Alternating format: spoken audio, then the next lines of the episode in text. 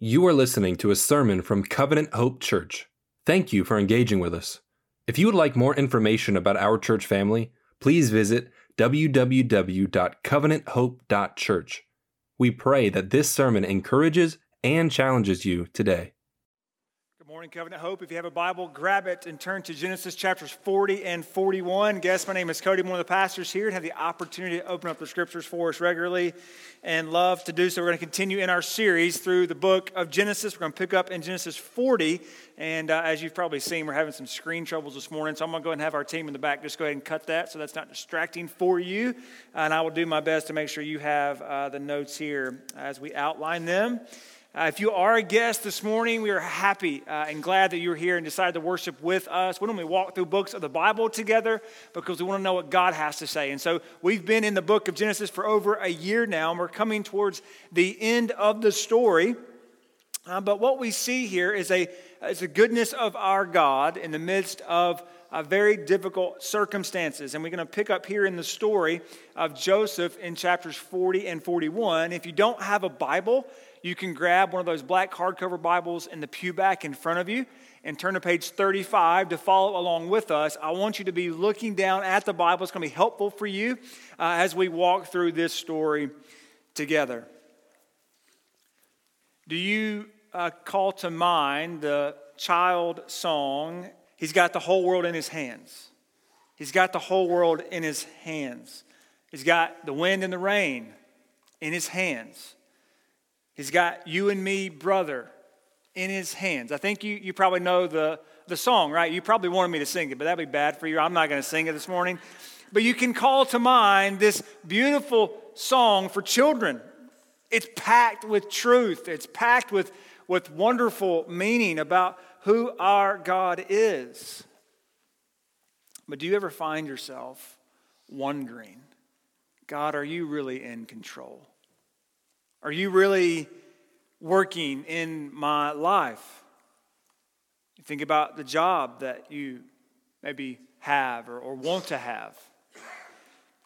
The boss that, that you work under, you feel like God is not giving you uh, for them to see you in your job, or maybe it's in your parenting and your children are struggling to, to listen and obey, or maybe they are struggling in school Maybe it's your finances, where you, you would, you've, you've prayed that you'd be able to get out of debt, but the Lord hasn't seemed to provide that opportunity for you.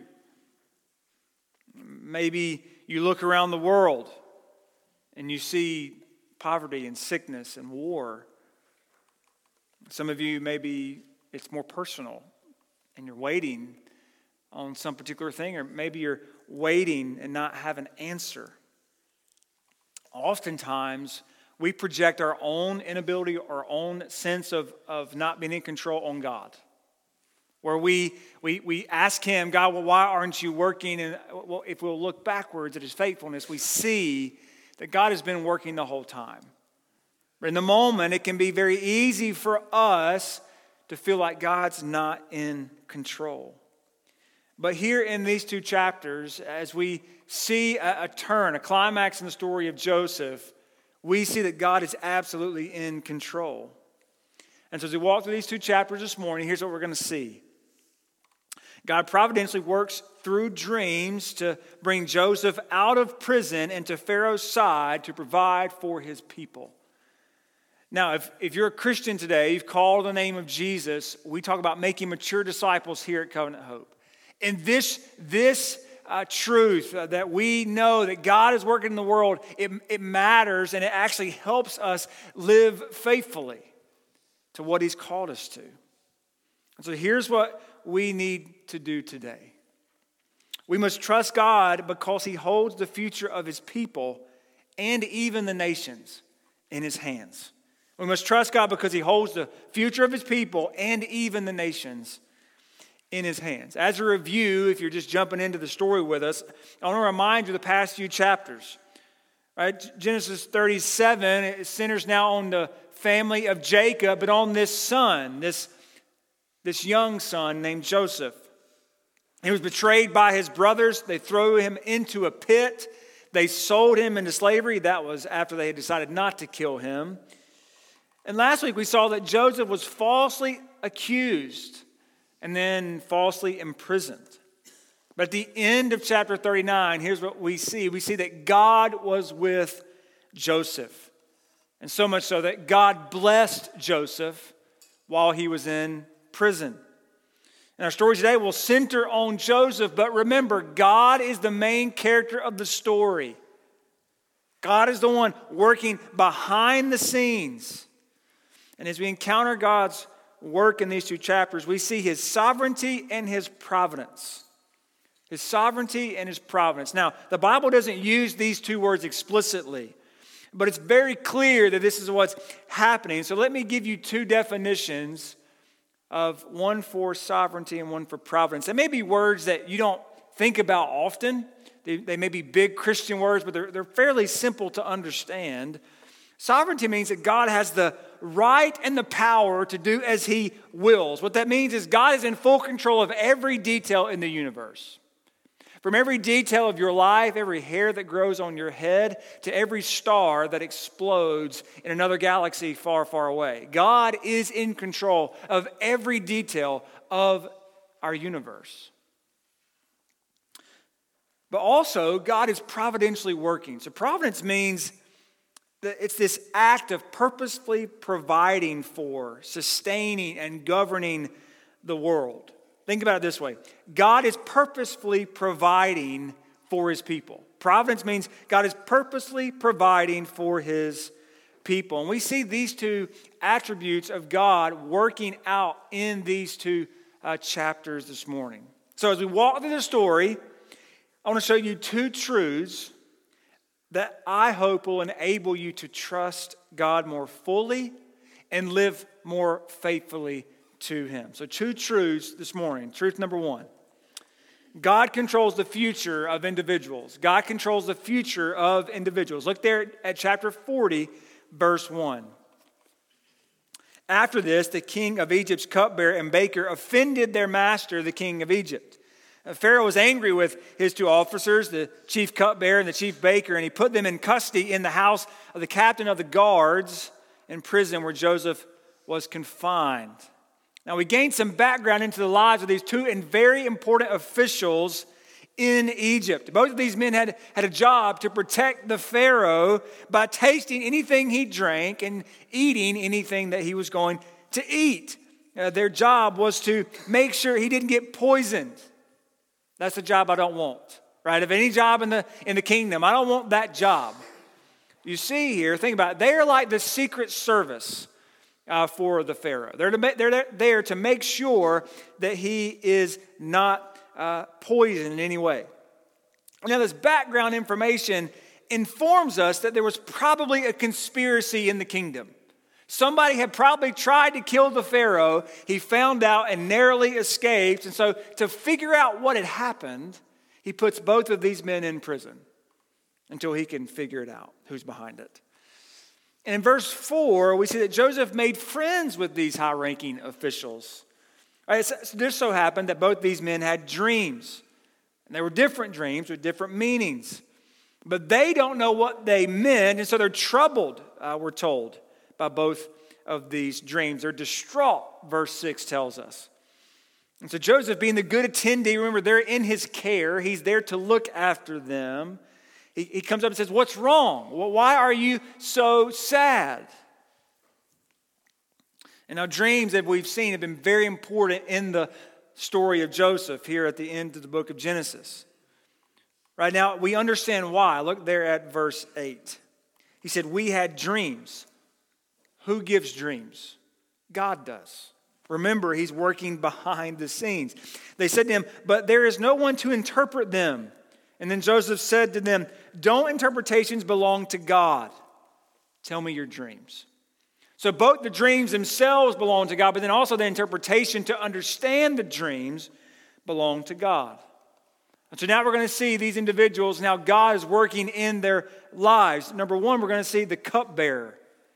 First, we're going to see the cupbearer. The cupbearer's dream went like this there was a vine, and it sprouted uh, quickly with three branches and it blossomed into grapes. And he was able to take those grapes and fill up the Pharaoh's cup. So Joseph follows up this dream, this explanation of the dream in verse 12. He says, The three branches are three days. In just three days, Pharaoh will lift up your head and restore you to your position. You will put Pharaoh's cup in his hand the way you used to when you were his cupbearer. This is good news, right? This is a good dream that this is going to happen to the cupbearer. But the second individual we see is the baker, the chief baker. He had overheard the conversation between Joseph and the cupbearer, and he gives him confidence. He said, Well, hey, he had a good dream. I'm going to go up to him and I'm going to hear what my dream's about. But he didn't know that his dream didn't have the same meaning. Right, the, the basket over his head and the birds eating from it weren't a good thing. Look at verse 18. This is its interpretation. Joseph replied, These three baskets are three days. In just three days, Pharaoh will lift up your head from off of you.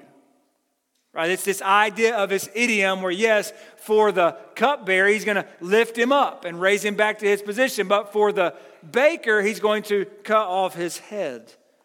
Then the birds will eat the flesh from your body. I mean, it's a pretty, pretty graphic scene here for the baker. He's going to be killed by Pharaoh, and we can probably surmise that it was the baker who was the one behind the conspiracy to kill Pharaoh. And so what happens? These dreams come exactly, they happen exactly how Joseph said they would. Look at verse 20. On the third day, which was Pharaoh's birthday, he gave a feast for all of his servants. He elevated the chief cupbearer and the chief baker among his servants. Pharaoh restored the chief cupbearer to his position as cupbearer, and he placed the cup in Pharaoh's hand. Verse 22 But Pharaoh hanged the chief baker, just as Joseph had explained to them. God's revelation through these two dreams demonstrate his work in these two individuals' lives. He gave the interpretation to Joseph, and that displays his sovereignty and his providence to work out his plan. Now, you may be asking, what plan is that? How does this actually help Joseph? Well, let's turn to Joseph. And before these men are taken out of prison, Joseph follows up the interpretation of the cupbearer with a request. Joseph knows that this man's going to be released. He knows that he's going to have an audience with the Pharaoh. And notice the four things Joseph asks of this cupbearer. Look at verse 14. But when all goes well for you, remember, Acts number one, that I was with you. Acts number two, please show kindness to me that's the same word for kindness we saw last week in chapter 39. Third action by mentioning me to Pharaoh. Tell him about me. Let me make my case before him. And the fourth action get me out of this prison. Joseph tries, get me out of here. And he pleads his case, much like he had done in the pit with his brothers. He's asking to be freed.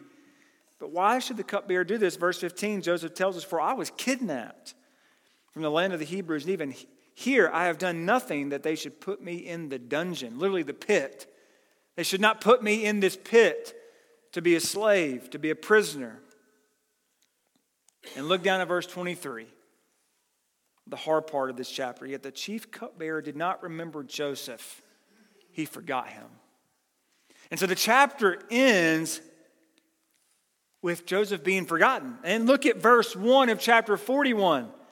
At the, at the end of two years, two years, Joseph is staying in prison.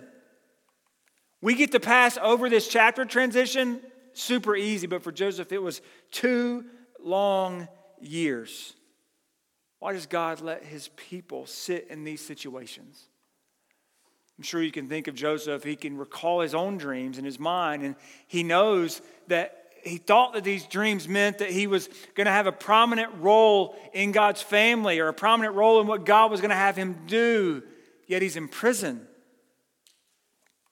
Situations like these test our trust in God and in his plan, in his goodness for us.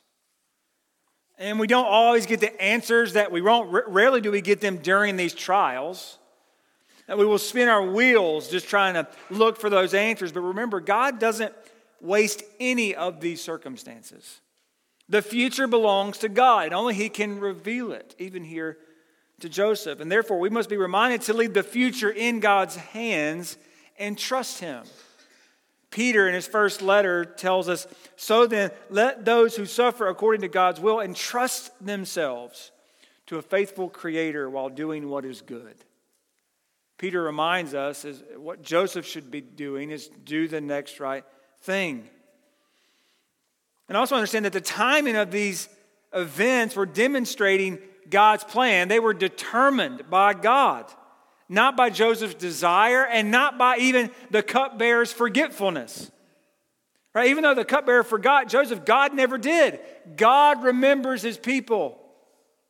God is the one who will send Pharaoh the dreams here in just a moment.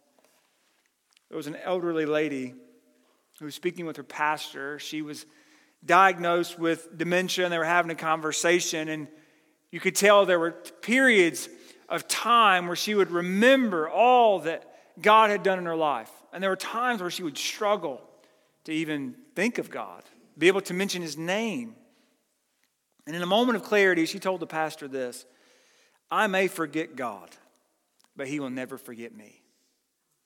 I may forget God, but he will never forget me. This is true, church, that God never forgets us. He will never forget his people. He has never forgotten you, and He never will. And so when we look at the future and we ha- have this anxiety over what is going to happen, God has already worked out the things needed for that. In times where our situations are depressing, we can trust God because He is in control. He cares for us and He hasn't forgotten us. And to be honest, church, it helps us to, to produce patience and for us to grow in our faith and our trust in the waiting.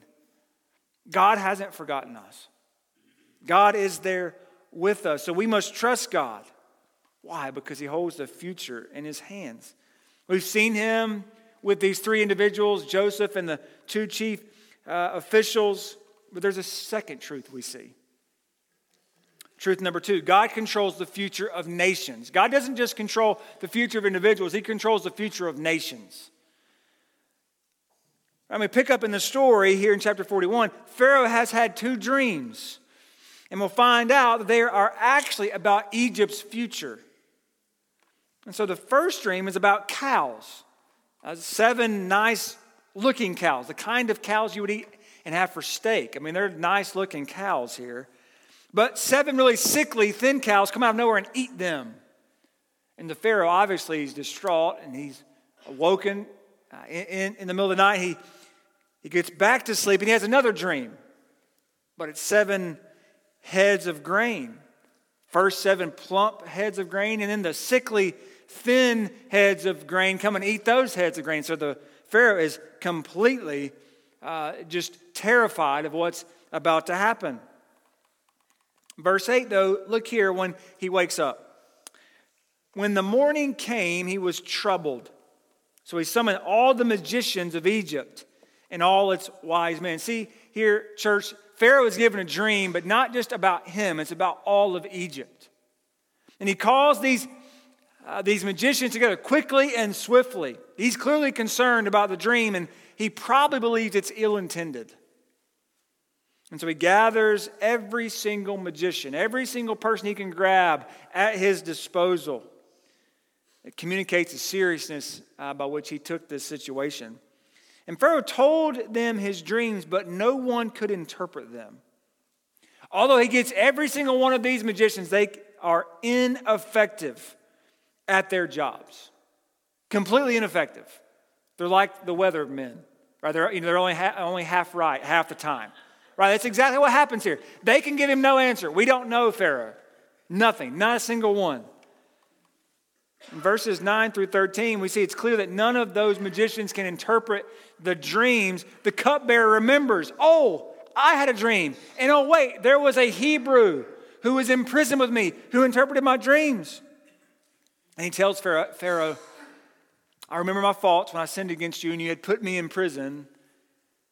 We, I had a dream and everything happened exactly the way that the dream laid out. And Joseph, this Hebrew slave, he told us what was going to happen.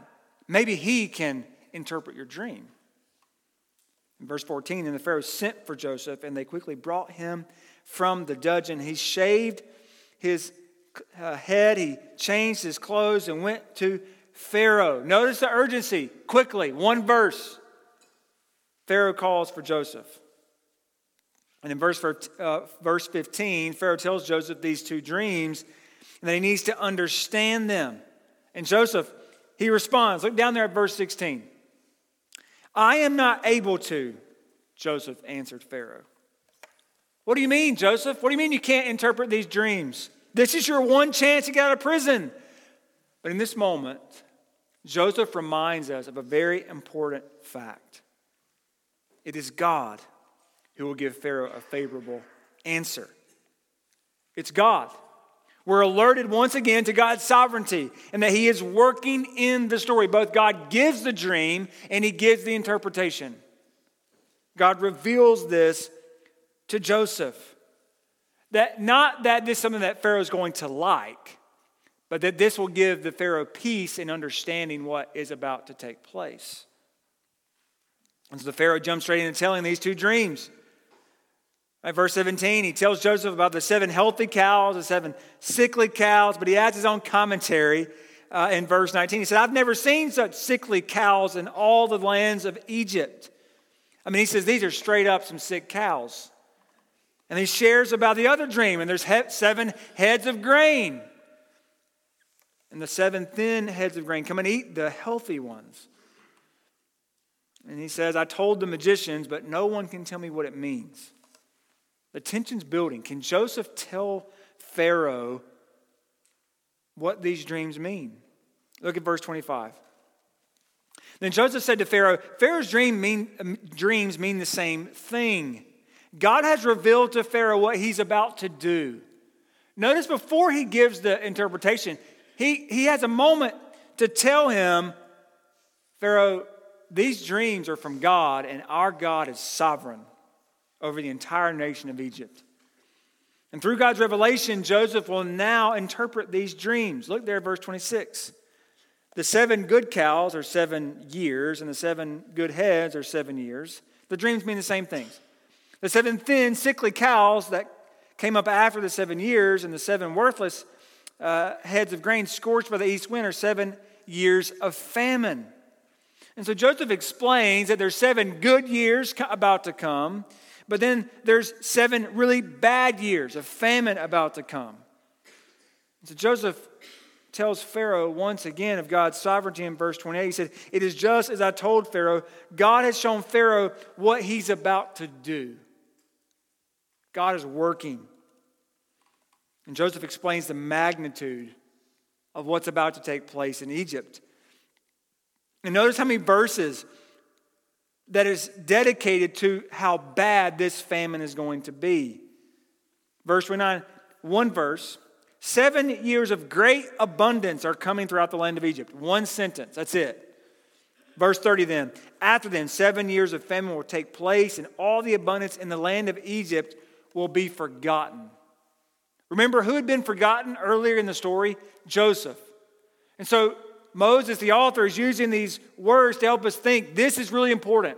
Those seven years of prosperity, that's good. But the famine is going to be so bad that you forget them. The famine will devastate the land. The abundance in the land will not be remembered because of the famine that follows it, for the famine will be very severe. This famine will wipe out everything, Joseph says.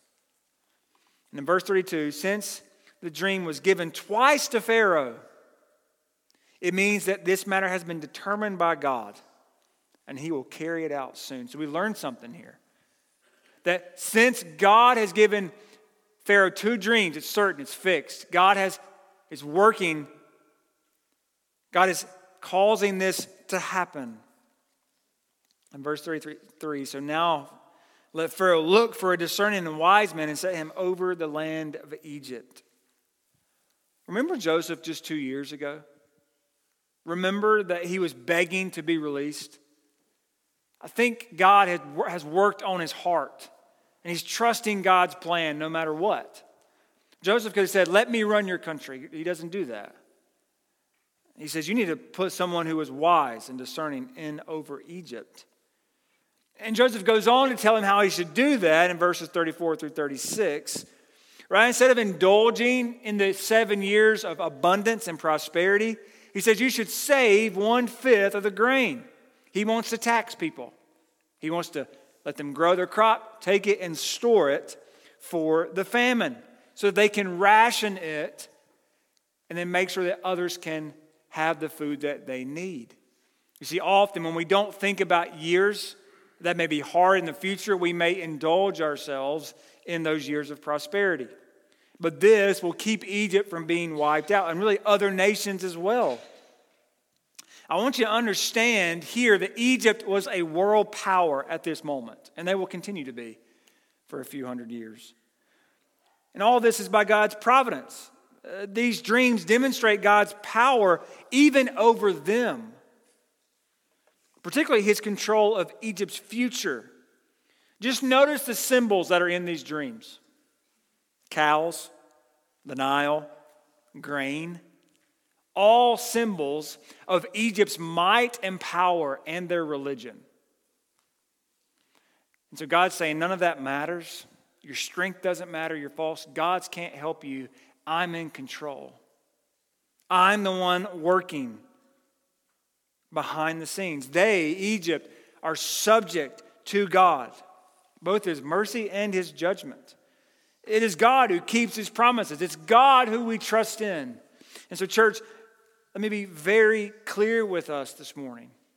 We should be 100% thankful that we live in our country free to worship as we do. And we should bring the gospel to bear on our country, but may we never put our trust in anything other than God. May we not put our trust in an individual, a group of people, or even a, our own government because salvation is only found in God. This reminds us that even the most powerful nation on the planet at this time is subject to God's plans for them.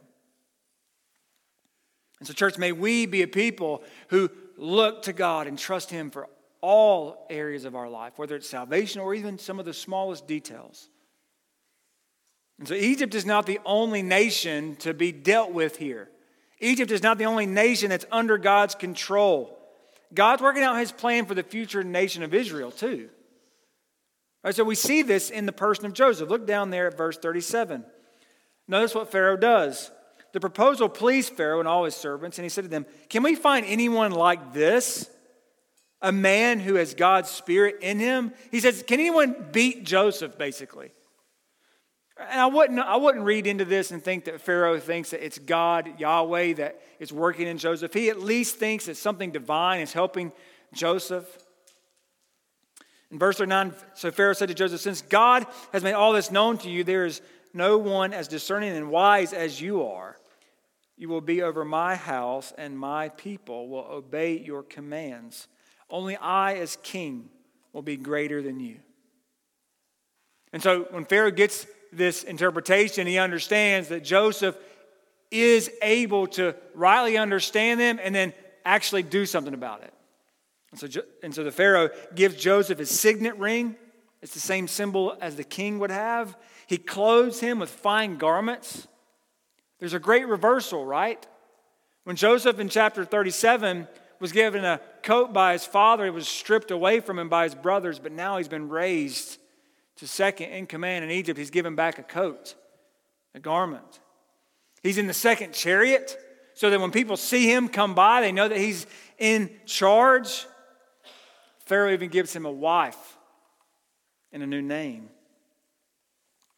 And Joseph has been raised from the lowly status of a slave to the second in command. Church, God often works through the lowly and the humble to bring about his plans. God often works through the lowly and the humble.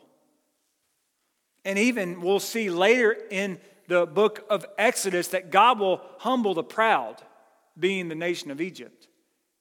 God works in the lowly and the humble. And so if you find yourself in that situation this morning, you, you feel like you've been humbled this week or during this season of life, that's exactly where God wants you to use you. It's exactly where God wants you to use you. Look there at verse 46. Joseph was 30 years old when he entered the service of Pharaoh, the king of Egypt. 13 years that Joseph had been sold, had worked in Potiphar's house, had been put in prison, and he waited. 13 years. Joseph's interpretation and then the implementation of his plan led Egypt to great abundance of grain. Right? So Joseph now uses his authority to make sure that these people are cared for. And so much so that he stops measuring in verse 49. Look there verse 49. So Joseph stored up grain in such an abundance, like the sand of the sea. What does that remind you of? That he stopped measuring it because it was beyond measure. I think here we have a small fulfillment of the promise in Genesis chapter 12. That, like the sand of the seashore, God was going to bless Abraham and the nations. And when Abraham went outside in the dark, and God said, Look up in the sky, and He said, you, Try to count those stars. You can't count them. That's how many children you're going to have. And so, even here, Joseph, as a means of God's providence, begins to bless the nations. And so during this time, though, Joseph has two sons. God blesses him with two sons. And these sons help us help us understand that Joseph doesn't forget the Lord. Oftentimes, uh, those in God's uh, people, of God's people, would marry outside of their family. They would be tempted into idolatry and worshiping false gods. Joseph doesn't do that. Look there, verse 51. He says, Joseph named the firstborn Manasseh and said, God has made me forget all my hardship in my whole family. Everything I walked through, every hardship, God has now given me everything that I could ask for. And I'm going to praise him for that. In verse 52, a second son was named Ephraim, and he said, God has made me fruitful in the land of my affliction. Although I'm away from my family, although I'm in a foreign land, God has been kind to me and blessed me. And so these seven years of abundance in the land of Egypt came to an end, verse 53 tells us. And the seven years of famine began just as Joseph had said. And so we see here, church, that the land of Egypt is, is stricken by famine, so much so that, that they have to ration out the grain uh, people come to Pharaoh, hey, give us food. And he says, no, go to Joseph. Whatever, you, whatever he tells you, do it. And so Joseph sells back this grain, probably to make sure that they had what they needed and able to care for Egypt. But look down there at verse 57. Every land came to Joseph in Egypt to buy grain, for the famine was severe in every land. God had set the stage to care for his people. Right? Yes, he's in control of Egypt, but he's also in control of Israel. Not even a widespread famine can keep God from his promises or fulfilling his plan of restoration. Jacob and, eh, Jacob and his family, we'll see in the next chapter, that they experienced this famine themselves. They're going to come to Egypt. And so God is making a way for his people to be provided for, even when they didn't even know what was happening. They didn't know what Joseph was, they didn't know he was alive they will now be provided for even in a drought. So God uses Egypt to provide for Israel. And so we've seen that God controls the future, yes, of individuals, but also the future of nations. And this helps us so that we can trust God with our future, so that we can trust God with our future. And we can consider this story of Joseph. We consider how he was mistreated, he was sold into slavery by his brothers, no less. He was falsely accused, falsely imprisoned. 13 years. And we see his faith continue despite all these circumstances. He trusted God's sovereignty and his providence. He didn't give up in trusting God, and we can do the same. Right? The story, Joseph's entire life, encourages us to trust God no matter what comes our way. We've seen God work through these set of dreams from Joseph to the cupbearer to even Pharaoh, and God reveals his plan, a plan that would save his people and bless the nations. And in many ways, as I said, it's a small fulfillment of his promise to Abraham. But, church, we don't, we don't just have dreams. Uh, we don't, have, we don't have to rely on dreams. We have something better. You see, Joseph was acting as God's prophet to the people of Egypt. God had revealed what he was going to do in a dream. They needed Joseph to interpret that. They needed a prophet. They needed God's, God's revelation to understand what he was going to do. So the dreams were worthless without any kind of interpretation. Church, we have a prophet as well, but a better one. His name's Jesus. That Jesus is God's word from eternity past. That Jesus is the very revelation of God Himself. Jesus in John 14 said, The one who has seen me has seen the Father. In Jesus, we see the plan of God to restore all of creation to Himself. Jesus is God's answer to all the sin, all the brokenness, and all the pain in the world.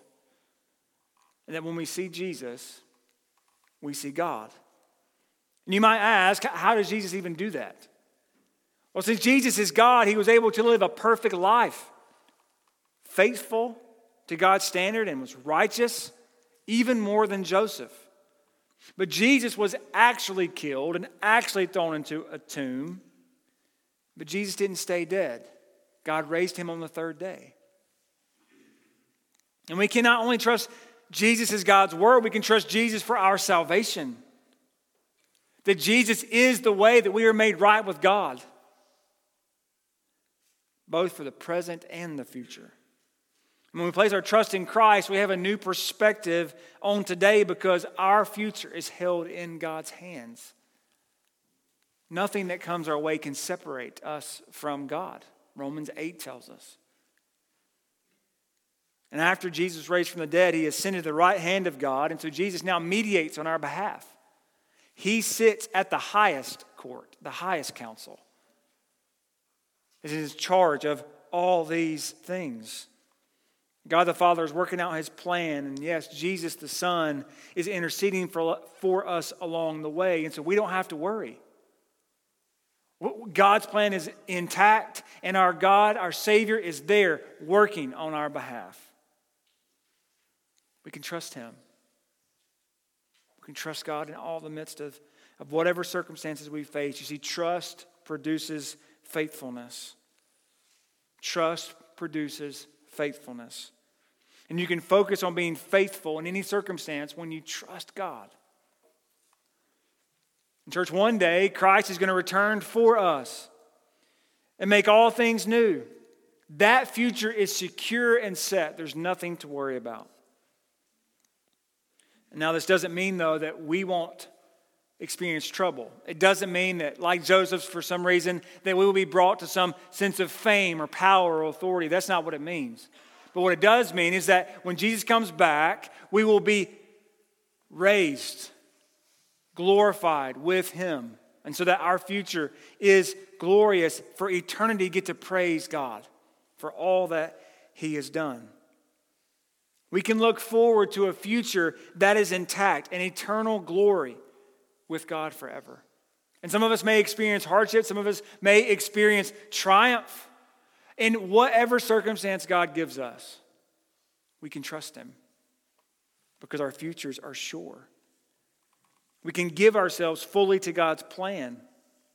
We can trust Him with every detail of our lives, from our parenting to our finances from times of waiting to politics, from difficulties to successes, we can trust God. Why?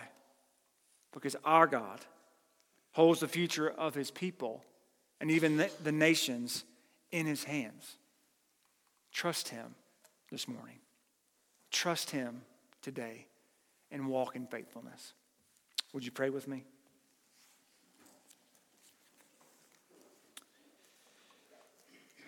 God in heaven, we see the story of Joseph and we can think about all the hardship that he faced. We can see how you raised him to a place of prominence and authority so that you could continue your plan to provide for your people, protect their families, that the, that the Messiah would be born. God, we know that you continually work out your plan. And so, God, in times of doubt, when we struggle to trust you, God, would you give us perseverance? Would you help us? Would you be with us in these times? God, would you make us a church that come alongside of each other and we pray and encourage and lift each other up? God, I pray that we would be a church that trusts you no matter what comes because we know that our future is sure. Because we know that even the gates of hell will not prevail against your church or your kingdom.